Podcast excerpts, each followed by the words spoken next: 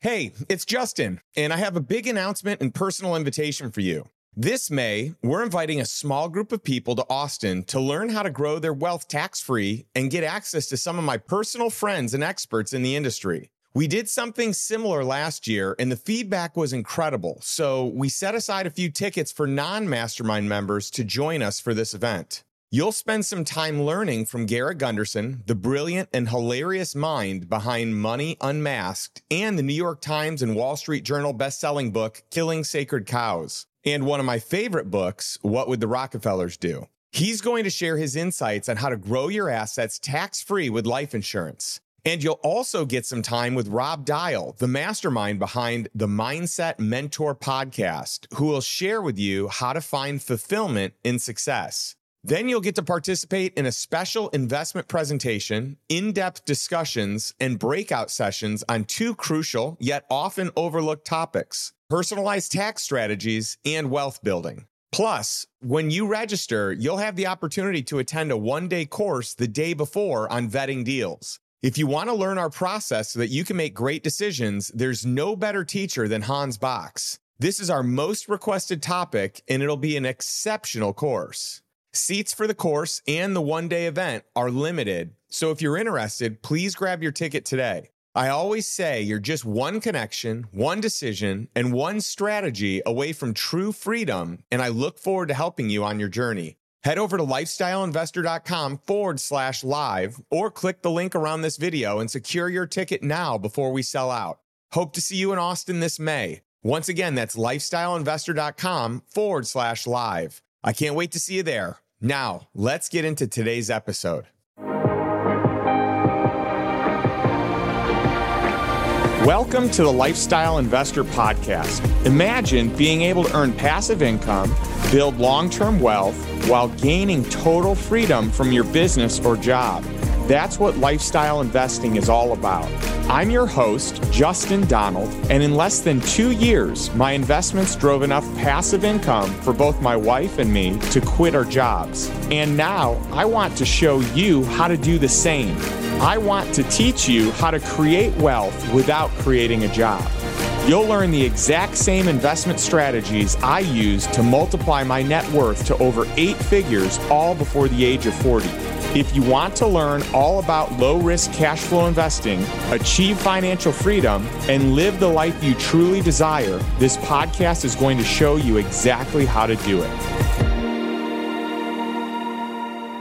Today, I'm speaking with Rachel Richards. Rachel and I have taken similar paths in life. She did very well selling Cutco, then took the leap to write a best selling book and build a business buying real estate rentals. By age 27, she had quit her full time job and successfully created over $15,000 a month in passive income. At Money Honey Rachel, she provides resources to help female millennials take control of their financial future. She's on a mission to empower young adults not just to manage, but to change the way they feel about money once and for all. In our conversation, Rachel and I talk about how she discovered real estate investing and passive income as a kid, made her financial dreams come true as she became a full time investor in her 20s, and the work she's doing now to help people just like her achieve real financial independence. One more thing before we get to today's interview. If you haven't already, be sure to hit the subscribe button on Apple or wherever you listen so new episodes are automatically downloaded directly to your device. Thanks for listening. And without further delay, my conversation with Rachel Richards.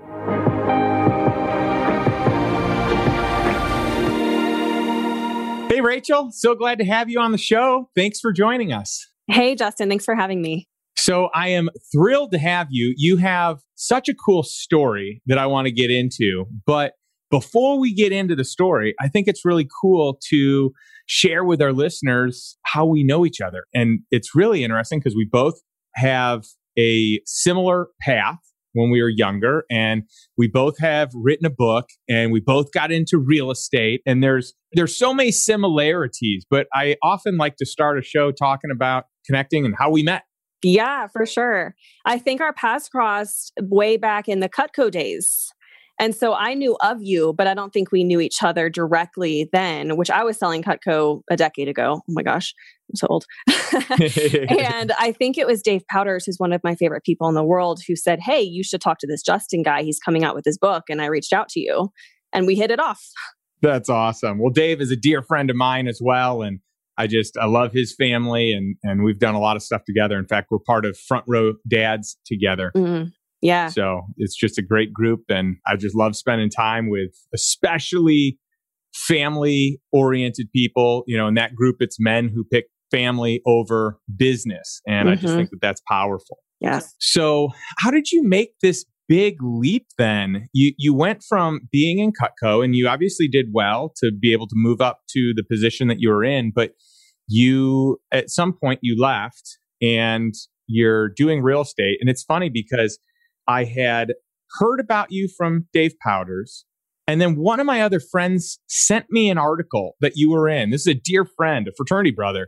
And he's like, You should check out this girl, Rachel Richards. I just read a really cool article on her, and I think she, she should be on your podcast.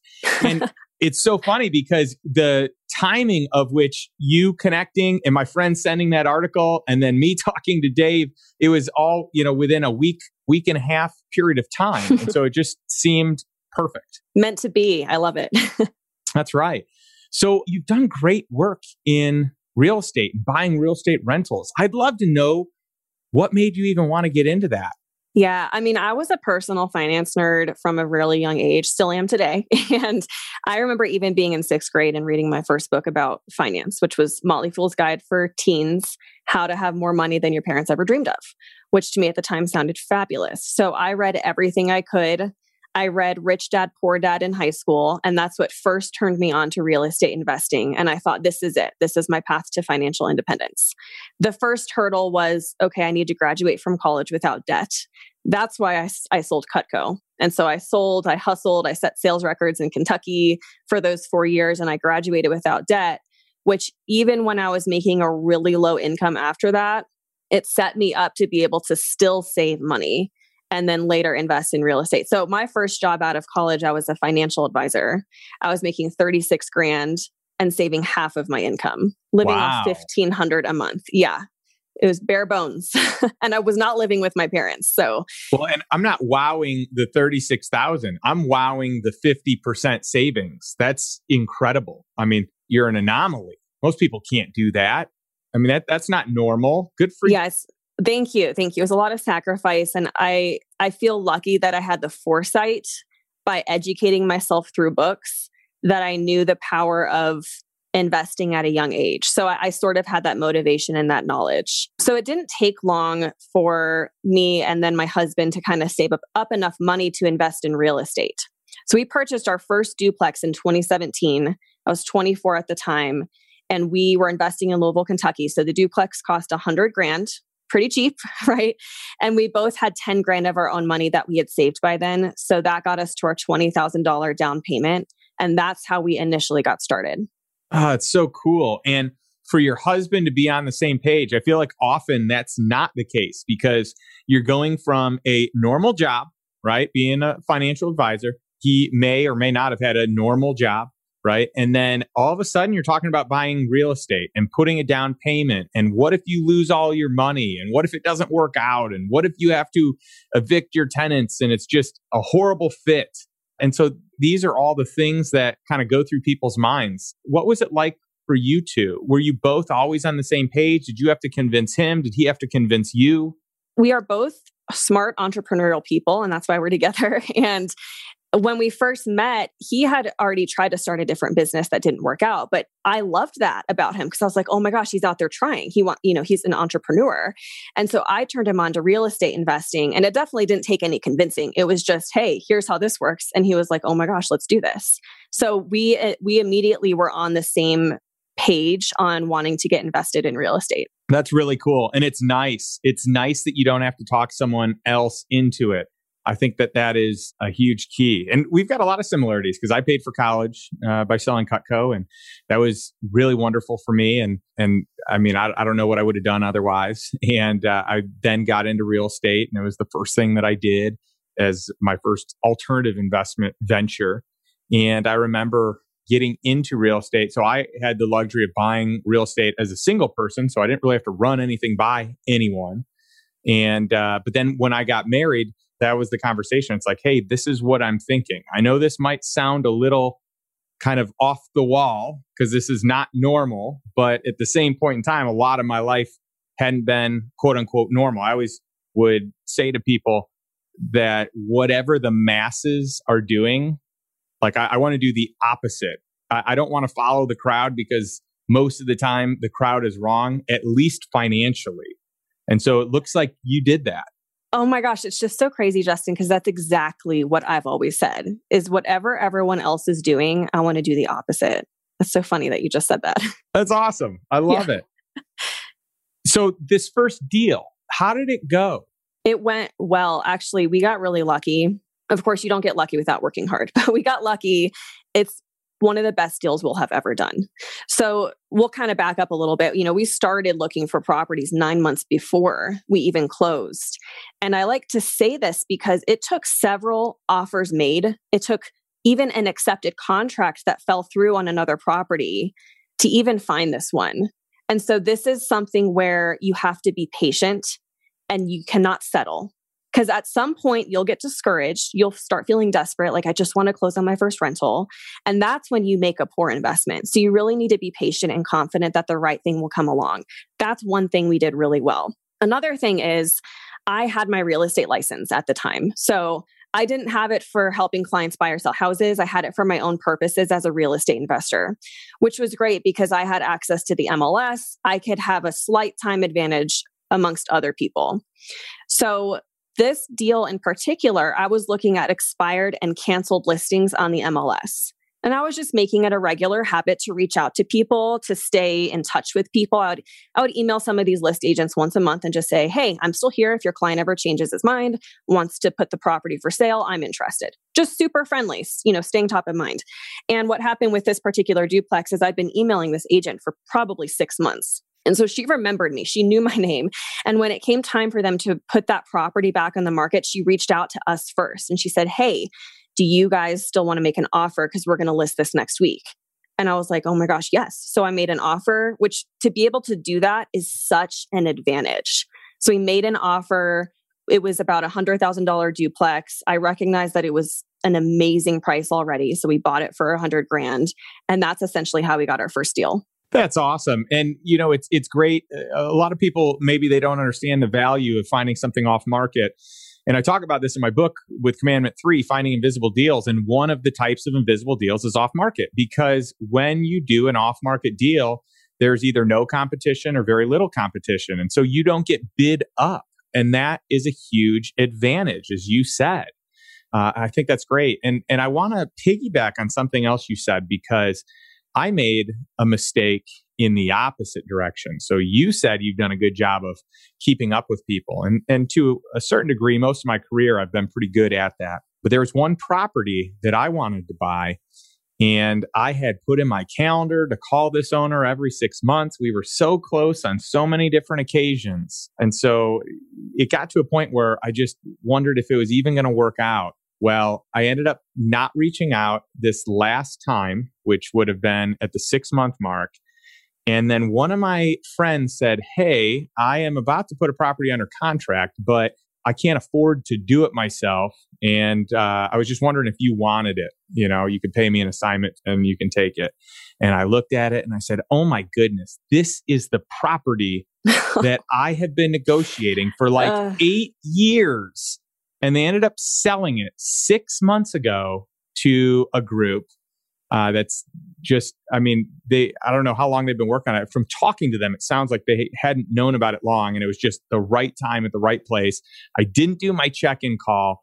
They end up doing a seller finance note on this. And so it, it gets even worse though, because these are all the things that I had negotiated. So it was like all the terms that I had negotiated that he wouldn't pull the trigger on uh, just quite yet. He just wasn't ready to let it go. And so I asked what the price was. And within six months, they're listing it for twice the amount he paid for the park, uh, this property. Oh my gosh. So, so this is a 100% profit with virtually nothing added to it inside of six months. And now I have it under contract at that higher price because it's still worth that price. Wow. Uh, and so that wow. was a great lesson for me to just, even if I think that someone's not going to, or even if I'm unsure if I even want to play in that space anymore, that I just need to follow up once you get permission. Because one of the things I like to do is follow up with people and say, hey, is it all right if I reach back out after a period of time? Because when you're trying to get off market deals, the key is the relationship with the owner. That's yes. the key. 100%. And, and, it's a personal thing. They get to know you, they like you. In this case, I guess I didn't do a good enough job. it's a painful lesson. You know, it's it's a painful lesson and I think investors make mistakes no matter where they are at or how good they are or how long they've been doing this. And so, one of the things I tell myself now, because I'm not going to stop making mistakes, we're all going to keep messing up. But I, I just tell myself now, well, yeah, that was an expensive lesson that I paid to learn. That was my tuition payment. And now I know not to ever make that mistake again. Yeah, that's so good. It's uh, it's just such a funny thing where uh, you know what could have been, and that is just that's penalty enough. It's it's mm-hmm. learning that hard lesson. So at this point, it's more comical than anything, and it's such a great teaching point. But at the end of the day, it's like, oh, I was so close. And so that's where persistence pays. Yeah. So you just told us about your first property, and it's going to end up being one of your best, or at least at this. Yeah, I can go into numbers if you want. Do you want me to yeah. kind of talk numbers? Okay, yeah, give us the numbers. Yeah, so when we bought this duplex, one unit was rented. It was under rented, but it was rented, and then one unit was completely uninhabitable. So we had to do a total renovation. We put some money into it, which we had actually negotiated with a seller's concession. So we weren't even putting our own money into it. It was something we negotiated at closing, which was also a smart thing that I did. And so we That's did this great. renovation. Yeah, yeah. Because we didn't have money at the time and we were like hardly had enough money to come up with the down payment alone, let alone, you know, a 10 or 15K renovation. We wouldn't be able to do that. So we basically said, hey, we'll pay you a higher purchase price if you do the seller's concession. So that's what we did. The property was immediately cash flowing after we renovated, $500 a month in profit. And now it is cash flowing closer to $800 a month in profit. We bought it for 100 and it's now worth 175 just 3 4 years later. And our cash on cash return I believe is about 25%. So it's just one of the best deals we'll have ever done. So that's incredible. And so th- this is the thing that I want people to hear is like $500 a month to some people they're like that is incredible. And to other people they're like oh i'd want a better return. But it's all about the dollars that you put in. So yeah. you were earning between 500 and 800 dollars a month right from what it was to what it is now in profit. This is above and beyond any of the costs. So this thing's cash flowing. But you did it off of what? $20000 down. Mm-hmm. that is fantastic. So 25% you know, in, in your returns, you had probably larger than a three point spread, probably closer to a four point spread between the interest rate, the the cap rate, and the, the interest rate you paid for the the mortgage, right? Oh, for sure. Yeah. That's awesome. I mean, what a great first deal. What a great yeah. first way to and, and, what's awesome about this, Rachel, is is you are a person who has walked the talk. You had a you know a normal job and you were able to transition from that normal job into being a real estate investor. And, you know, once you do it once, it, it gets exciting and you get the itch and you have confidence that you can do it again. And eventually, I know the story already, but I'd love to hear it because you eventually transitioned into a full time investor. Yes, yes. So 2017 is where it all began for me and Andrew, my husband. Before that, we didn't have any passive income. We didn't have any side hustle. We were both working 40 hour weeks at our jobs, working our butts off. And 2017 is the year where everything started. So we got our first rental. And then later that year, I wrote my first book, Money Honey. So we had these two passive income streams rental income and royalty income. We basically focused on growing those as much as we possibly could over the next few years. So fast forward to 2019, by then we had grown our income streams to $10,000 per month in profit. And I was able to quit my job and retire, which I put in quotes because I'm not, I'm still working, obviously. I'm just financially independent now. But that's kind of the the high level of what we did and how we did it. And I'm happy to dive deep into into whatever you want to talk about. We should because you are very young to be financially independent. So, at what age did you hit financial independence? Age 27 is when I was 27, is when we were making 10 grand a month in passive profit, which was more than enough to cover our expenses. So, that was financial independence for us. That's exciting. I talk about this in my book because so many people are chasing net worth. And it's one of those things where it's like, if you are focused on net worth, net worth is kind of a, a, fictitious number because a lot of it is based on maybe a value that you give your business that other people won't, or it's based on where the stock market is if you're heavily invested there at that time, but that can change in a moment. And really it's it's paper money till you get a chance to utilize it, right? So it, it doesn't really you have no utility on most of what people consider their net worth until there's some sort of exit scenario or you retire and you can actually draw down those funds. So I love the idea of building cash flow because when you build cash flow, you're also building your net worth at the same time. But the emphasis is on the portion that allows you to live life today and not wait until you are retired. And exactly. you figure that out young. Wow. Exactly. Yes. Well, I'm so glad you bring this up because there's this emphasis in our society to focus on wealth accumulation, right? Building up your nest egg, working for 40 years so that you can have a million or 2 million by age 65 and retire. And that used to work well but times have changed so much, right? Like costs of college have ballooned, which has placed an enormous burden on our generation. Social Security Trust Fund is projected to be fully depleted by the year 2034. I mean, that's terrifying.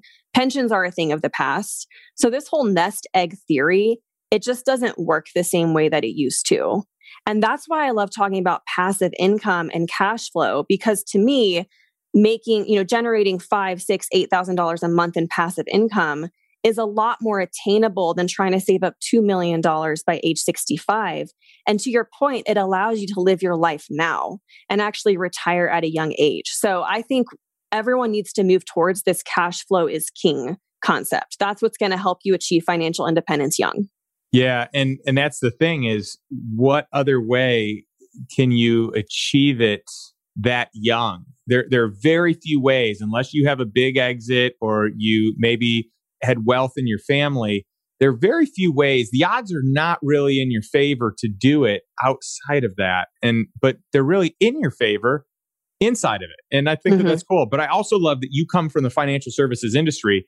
And so your method as a financial advisor and being in that space is very much that of wealth accumulation. It's the nest egg approach and it's uh, investing in qualified plans and deferring taxes to an unknown time where we don't even know what it's going to be, though it's likely going to be more than what it is today, just based on where our debt is as a nation and the fact that our government's going to need to figure out ways to to cover that. So it's it's interesting that you went through an education that in my opinion really steers financial advisors to one path.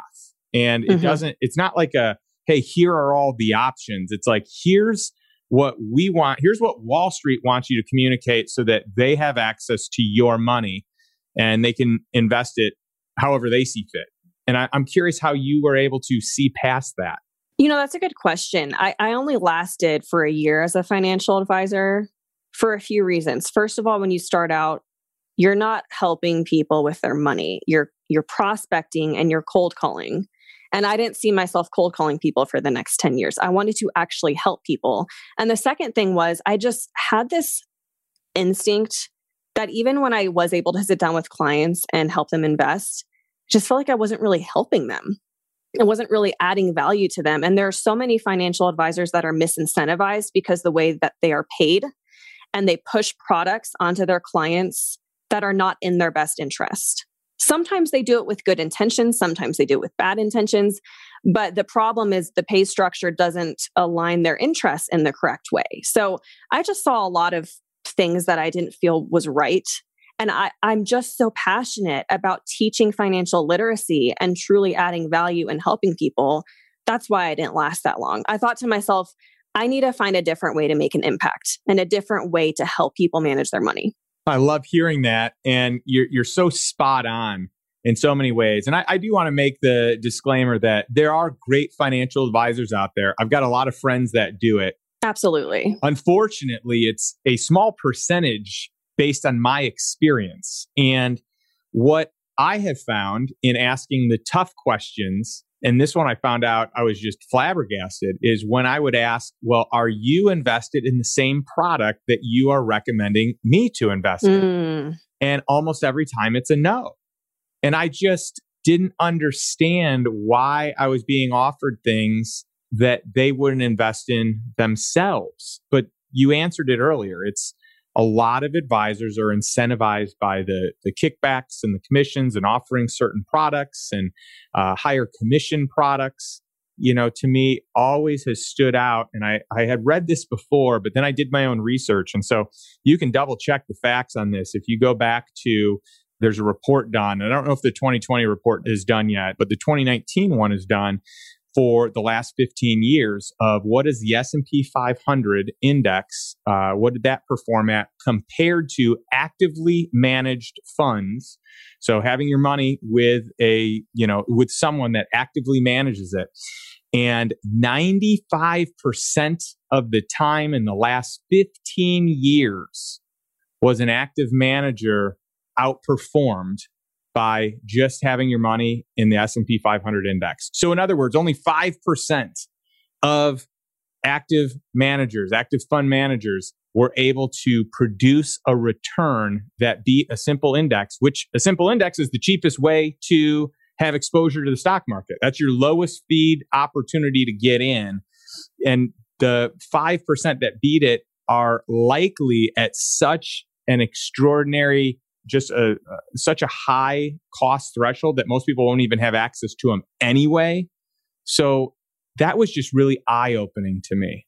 Right. And yet we pay these active managers so much money, but we're not even outperforming just a stock market index. So, yeah, a huge eye opener. I mean, I tell people invest in index funds, invest in ETFs, invest for the long run, look for the lowest fee funds you can get. Like, that's the most surefire way to get a good return on your investment. Yeah. And that's a good point because so not only are you 95% of the time, uh, and it's probably even more like 98, 99% of the time not per- outperforming the S&P 500, but you're also paying a fee to them to not outperform it. Yes. that's the craziest part about it. So I love that you were able to see that and say, you know what? I want to get out and I want to do things differently and on my terms. And I'm going to figure it out myself. And then I'll be able to help and teach people along the way. So let me ask you this what, what is most exciting and inspiring to you right now? Like what's what's making you get up each day with energy and passion for the day? There's a few things. I'm a very curious person. I get bored easily. So I'm always kind of looking for the next project, the next thing that I'm doing. I'm obsessed with learning about real estate syndications right now, as you know, that's my obsession.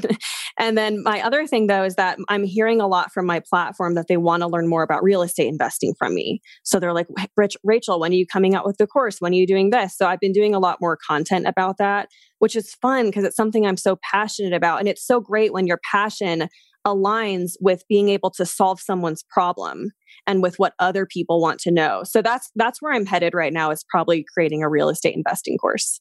That is cool. I love it. So I have done the same thing because I love just building products and content and the course has just been such a huge game changer and it's easy to have extra passive impact. There's a nice passive income aspect to it but at the smaller dollar points that I, you know, have for these, it's much more about just getting the word out so more people can can have access to it. And I know that you you get that and believe in that, but I can't even tell you how many people have been reaching out just because of going through that course and the mental mind shift like that they have had these shifts of of total uh, opinions or beliefs based on it. And so I think that that is an awesome path for you to pursue. You know, you and I have been having some fun because I run a mastermind and investor club series, and uh, you've been joining us on a lot of these calls. And so, you know, I was really curious. I wanted to ask you, what have you thought about this? Because this is a different world than what you have done for the most part. Now we do some real estate syndications because I'm a big fan of that too, and and you know that. But you've gotten exposed yeah. to some other stuff too. I'm really curious. What are some of the things that have stood out to you since you like to learn and you like to get out your comfort, get outside of your comfort zone? What is yeah, that? Yeah, it's been so fascinating to me because it's also just the right timing. So we, you know, we have 38 units now. They're all in Kentucky. We moved to Colorado last year and we mostly self manage, which I know we could have a property manager, but ever since we moved away, it's been out of sight, out of mind. We've been lazy. We haven't done a great job. We're not making as much money as we could be making. And there's definitely a level of liability with directly owning real estate. And of course, people have things like LLCs and umbrella insurance, but I just was starting to think maybe it's time for us to start selling these.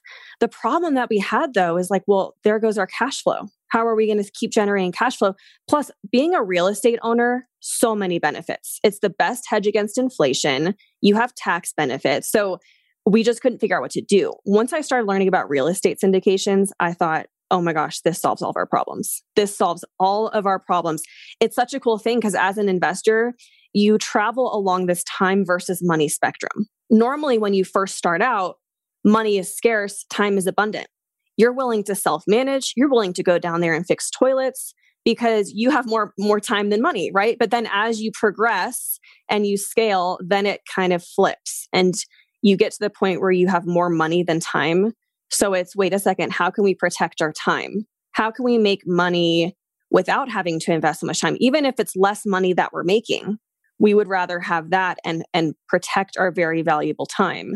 So we're at that point and the real estate syndications again, it just solves all those problems. So we're actually starting to sell a couple of our rentals and we're going to transition all that money into syndications and different opportunities. That's cool. That's really fun. Now, here's the interesting thing about uh, real estate. So, when you own your own property, you have deeded property, you own the deed. And so, what ends up happening is if you want to do a 1031 exchange where you can roll the or, or defer the taxes to a later point in time when you sell that new property, as long as what you're buying that's new is equal to or greater than uh, what you are selling and there are a few other rules, but just to keep things simple, you can roll it into a new investment. You can defer that tax liability and you can ultimately do that in perpetuity, even until you die and never have paid taxes. So that's pretty cool. Now, what a lot of people don't realize is that in a 1031, you can't typically take deeded property and roll the proceeds into a fund or into even a syndication that you don't own outright. And so if you do that, you're going to lose the 1031 opportunity and you're going to have to pay taxes on that. But if you've held it over a year, then you're going to pay long term capital gains versus under a year, short term capital gains. Now, there are some unique structures that are out there, fund structures and, and this is most people have no idea about this. You can actually roll your 1031 proceeds into a fund. So you don't do it directly, you do it indirectly. You do it directly into deeded property because that's one of the IRS criteria. But then you can transfer the deeded property into the fund so you have exposure to all the assets to mitigate and minimize risk. And then whenever they sell that asset, you would then be directed back into the deeded property and then out to sell and you could do it all over again. And so I don't know if you've looked into that at all, but that's a great way to really game the system, hack the system. You're all within IRS code and, and guidelines, but this is kind of like a, a very, it's a, a not well known little niche in the marketplace. Yeah, yeah, definitely not well known because I I just learned about this recently, so I'm trying to figure it out. The problem I'm running into is that you normally have to have a capital gain of like 500 to a million to make it worth their time because it comes with all the paperwork and the fees and the legal and everything. So still trying to figure that out, but I, I have some learning to do. So I'm excited. Well, I have a handful of contacts that I can put you in touch with for people that I know do this. Oh, thank you. On a pretty regular basis. So we can awesome. have some fun here. This is really cool. And then in a worst case scenario, one of the things that I like to tell people you're doing it whenever you do a 1031, you have to declare the properties that you're going to do the exchange into. And you've got to do it ahead of time. So there's a period of time where you have to declare it. There's a period of time where you then have, so let's say that I declare a property, it doesn't end up working out, but my window for finding it is gone. Well, then, you know, you're kind of out of luck.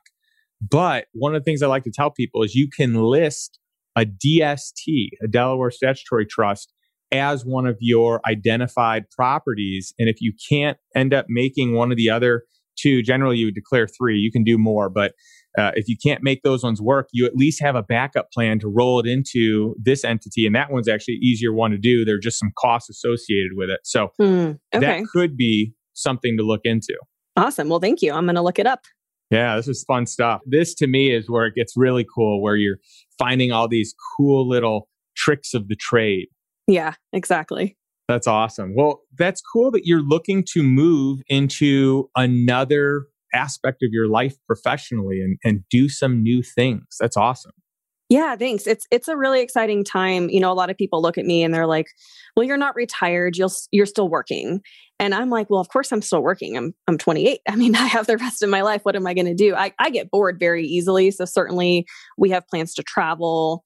Certainly I could go to the beach, but I get bored very easily. So it's not that I don't want to ever work again. It's that I now get to work on what fulfills me and I get to work when, where, and if I want.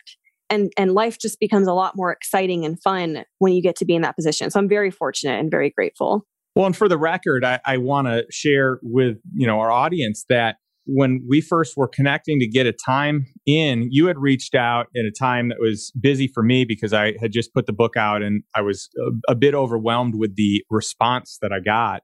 And so uh, I was not quick to respond. But when I did get through to it, number one, uh, I was connected to you. Number two, you had an assistant that helped set everything up. And number three, you had a time frame that you had already committed to taking off that you didn't break. And that was probably, I think it was closer to the holidays. Mm-hmm. And it was really cool that even though you know we wanted to connect and we wanted to do something you had that in place and so to me i was like great she's living a lifestyle that is focused on that first and i thought that was cool so not only do you have someone that can help protect you and be a gatekeeper and help you know set you up and and do some of the things that you don't really need to do. But you honored this time. And so you know we got in the books for you know probably a month and a half or two months later uh, once you were back to working again. And so I want people to know that you walk the talk. When you say that you have retired, of course you are working because who is going to fully retire at age 27? I mean, yeah. uh, I, I was able to by age 37. So you beat me by a decade. and there's no way on earth I was going to fully retire. The idea is to just work when you want, however you want, with who you want, for as long or short of a period of time as you want, with as many sabbaticals in between as you choose to take. And so yeah. you're a walking, talking, living, breathing example of that that I hope people will follow. Well, thank you. And I I really appreciate you saying that Justin because I do sometimes feel guilt over saying no to somebody or over saying, "Oh, I will have to wait 2 months to connect because my schedule is booked." And and maybe you feel this way too, but it's you know there's so many people that that message and they have financial questions and it's this mindset it's this constant struggle of like well yeah i want to help these people this is what i'm doing now i'm passionate about this but then also realizing that if i spend all day answering kind of the one-on-one free questions then i can't create more content and more books and more courses that could potentially impact thousands or tens of thousands of people. So and maybe i don't know if you've experienced that or not but there's a lot of guilt that comes with i don't know being a, a retired you know a financially independent entrepreneur. I just want to help everyone i can but not always in the way that i think i should. I, I don't know if that makes sense it does and i can relate to it more than you probably realize because i was not prepared for the onslaught of what kind of happened after i put my book out i just i just i guess naively thought that when you put a book out that you know, some people may be interested, and that's kind of it. I mean, I've had Not a lot when of you're a Wall Street Journal bestseller. yeah, I did. I mean, it was it was really a pleasant surprise on that too. I mean, that that garnered some uh, some attention, but I just I wasn't prepared. I didn't know that it was going to be. I, I'm friends with a ton of authors, and and this has never happened to them, and so I built my business, this lifestyle investor, this was a hobby. This was like, you know, me as a practitioner. And then my friends wanted to know what I was doing. So I started teaching people what I was doing. And I really built this business because it was fun. I wanted to teach people how to do it, but it was to teach them on my time how to do it. And so yes. I didn't anticipate that it was going to scale. I didn't have like the infrastructure set up. I had, you know, we were talking mm-hmm. about this before the call. I had an executive assistant for years in the different businesses that I've been part of. And I've got this amazing person, Mary Ortman, who I have worked with for 17 years now. She's been involved in every business I've ever done. And she's just been tremendous but I put her in charge of all of our real estate. And uh, because I, at that point in time, you know, I had, you know, quote unquote, retired. I didn't have any need for an executive assistant. At least I didn't think. So I put her in charge, and she is just doing such a great job with our real estate, so much better than I ever did, so much better than my wife and I as a team ever did. And so she belongs in that role. But uh, after the book came out, I mean, so what is it? We're we're literally almost two months to the day of the book launch, and I'm still getting over a thousand pieces of you know emails, DMs, some form of correspondence communication a week right now. And I did not anticipate that. I have been trying to figure out how to properly handle that. And so I brought on an executive assistant. I've got a couple of virtual assistants. I mean, I have a team but I was never planning to scale this business. This was just my fun business. So yeah. it, has been an interesting ride to say the least, Rachel. So, well, for sure, for sure. And that's amazing. It's a wonderful thing because there's true impact. But at the same time, in order for me to be authentic to the brand that I've created, I actually have to create and put in place some better systems to protect mm-hmm. my time like you said, to put out more content and to focus on to give my mastermind and my private clients the time that they need. But also, at the root of all of it is to make sure that my family is getting the lion's share of my time and that I'm focused on living life in a way that is very fun and inspiring and and using my gifts in a way uh, that allows me to serve the world.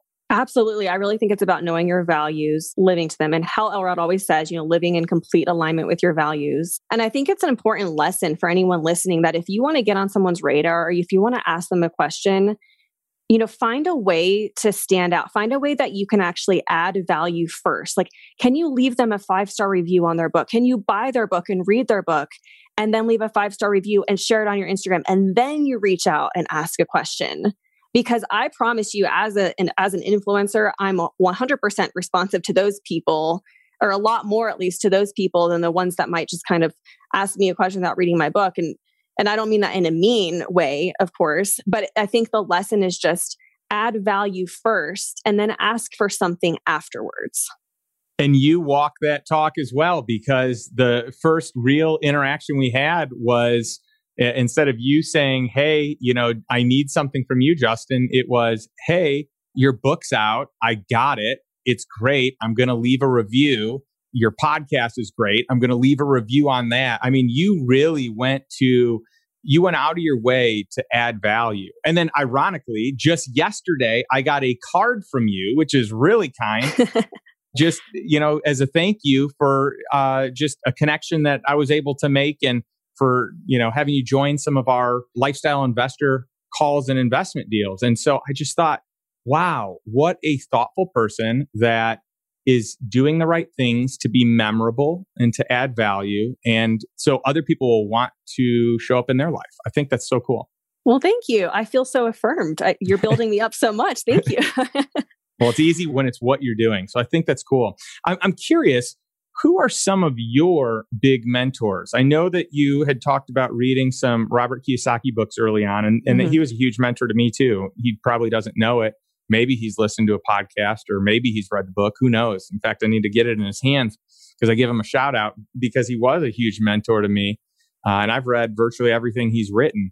I'm curious who all have been there in your world to impact and influence you, whether it be in person or whether it be from afar? So many people. One that comes to mind immediately is Hal Elrod. I mentioned him earlier, but you know, being an entrepreneur, a lot of us feel burnt out. A lot of us deal with stress. And for me, at least in my journey a couple years ago, it led to anxiety and then depression. And I've been very public and open about that because I think there's so many stigmas against mental health, but it's very common, nothing wrong with it. But the miracle morning helped me through that in a way that nothing else did. So, like, I am eternally grateful to Hal. I also got to interview him in my second book, which was fun, but he's just amazing. He's an amazing person. And then another person is actually Honore Corder. Do you know Honore? I do. Yeah. I just had a call with her last week. Oh my gosh, too funny. Yeah. So she is actually my mentor right now. I'm in her mastermind. And she partnered with Hal to expand his Miracle Morning series. She's written over 50 books. She's a book coach. One of my mistakes in growing and scaling my business is that after I quit my job, I remember kind of looking around and being like, okay, what do I do now? How the heck do I get from point A to point B? And just having this realization that I don't know what the heck I'm doing. and it took me way too long to realize I need to pay money to an expert to help me get there. Because yes, I could probably figure it out on my own, but it would cost me a lot of money and it would take me a lot of time. Whereas I realized I needed to surround myself with people who were already five or 10 steps ahead of me and learn from them. And one of the ways to do that is to pay them to be in their circle. So that's who Honore is for me. And she's really helped me develop things like online courses and doing webinars and scaling and growing my business. So it's just, you know, another lesson I learned, another mistake I made about being too frugal, being too cheap, and how that can cost you in the long run. But she's definitely one of my biggest mentors. That's so great. And you hit the nail on the head. It is so important that you are intentional with who you spend time with. Number one, your peer group is going to influence you more than you probably realize. I've talked about this a ton. It's part of my 10th commandment. But mentors and coaches, they really operate at a level that is kind of working on the business or on their clients versus in the business or in life. And so there's a different perspective. There's also, you know, I always talk about whenever you hire someone, make sure that they've done what it is that you want to do. So it's yes. not just like a life coach that is giving you life advice that they've never done. And by the way, there could be good perspective there. I'm not saying that that's not right, but if you have big goals and there are things that you want to do, you should coach with people that have done the exact same thing that you want to do.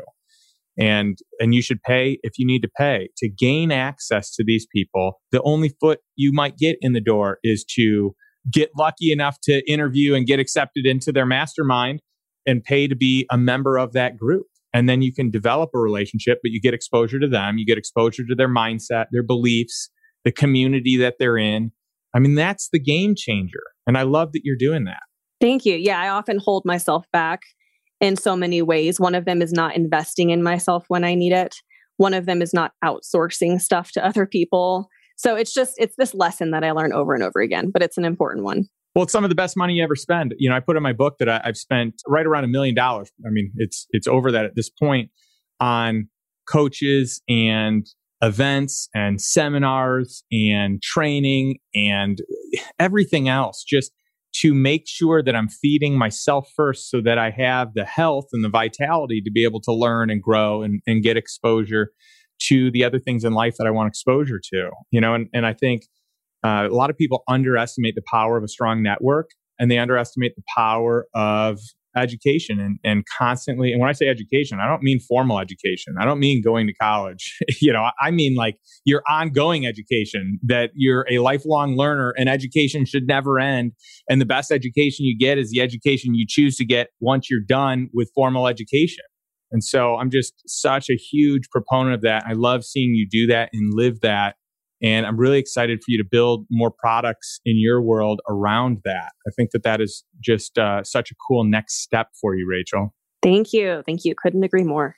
And you've got another book that I'd love to talk about as well. And you haven't mentioned it at all, so I'm gonna I'm gonna pull it out of you here. So what what's your newest book? Yes, my second book, Passive Income Aggressive Retirement came out in 2019. And it's because that was the year that I quit my job and retired. And so once I started telling my readers, I'm about to quit my job. And, but, you know, at that point, I had $10,000 a month in passive income. And they were like, You're 27. What do you mean? How are you doing this? So, so I could tell there was this thirst for this knowledge of what is passive income? How can people create passive income? Passive income to me is one of the most brilliant things you can have because it's money that is earned with little to no ongoing effort. So it's residual income. It's literally money that you make while you sleep.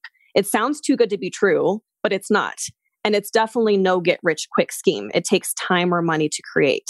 But I became obsessed with passive income. So I wrote a whole book about it and it basically shows 28 different passive income models. So trust me when I say that there is something out there for everybody. That's awesome. And what else? You have other projects that you're working on. Don't you have another book as well? I'm thinking about writing a third book about real estate investing because that's what people want right now from me. But I do have an online course called Get Your Financial Shit Together. So, as you can tell, it's sassy and fun, and it's just about the basics of money management. It goes along with my first book, Money Honey. But, you know, really the epiphany I had there is that there's a lot of emphasis on learning and consuming knowledge. And yes, I think my book is great, but it's not great unless it's implemented. So a lot of people will read a book, but then what do they do? What action are they taking from that book? So I thought, well, what if I could create something, an environment where I can give people the structure and the support and the accountability they need to actually take action on what they're learning and really ensure success. So that's what I wanted to do with my online course. And so far, that's been so much fun for me and I've helped a lot of people. But that's fun. I'm going to have that real estate investing course coming up. I have a mastermind for women. So I got a lot of stuff going on. that's awesome. Well, I love hearing about it.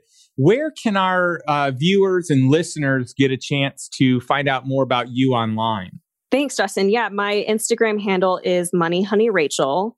And what I would love to do for your listeners, if anyone wants to download my passive income starter kit for free, I will give that for free. So you can go to moneyhoneyrachel.com slash bonus. Awesome. Well, we will get that in the show notes for sure. And uh, I just want to thank you so much for your time in joining us here today and for sharing your story and opening up about what it was like, what it was like before passive income, what it was like having the idea to start and I guess move down this path that is kind of scary and out of the norm to now being at a point where you have all the passive income that you need and you're even at a place where you're like hey i could sell these properties. I can roll this into something else where i still have passive income but i have even less responsibility.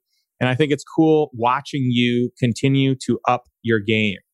So congratulations Thank you. yeah thank you so much justin. It's a pleasure. I really appreciate it well, and I just I want to leave all of our our listeners and our viewers with one last thought, and this one's so important. I talk about this every single week, and that is this: take some sort of action towards financial freedom. Just one step. It can be a small step, but take that action today. And instead of living a life by default, live a life by design, a life that is exciting and is exhilarating, that you have a lot of passion in and I can guarantee to you, when you have more money, you can solve your financial problems much easier. And so money doesn't solve all your problems, but it's going to solve your financial problems. and when those are solved, life gets a lot easier and a lot more fun.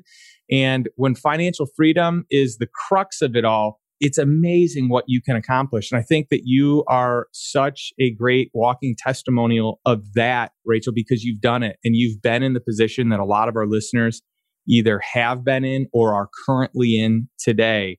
So you're inspiring people to know that they can do exactly what you've done. So thank you. Thank you. Thank you too. I really appreciate it.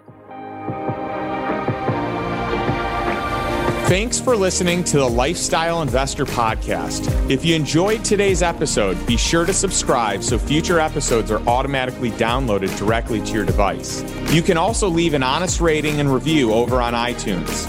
Not only do I read every single one, but it also helps me understand what content matters the most to our audience. And if you can think of one or two people who could benefit from this episode, would you share it with them right now? Who knows? Maybe they'll buy you something nice when they make their first million. If you would like access to today's show notes, including links to all the resources mentioned, visit www.justindonald.com forward slash podcast. Thanks again for listening, and I'll catch you next week for another episode of The Lifestyle Investor.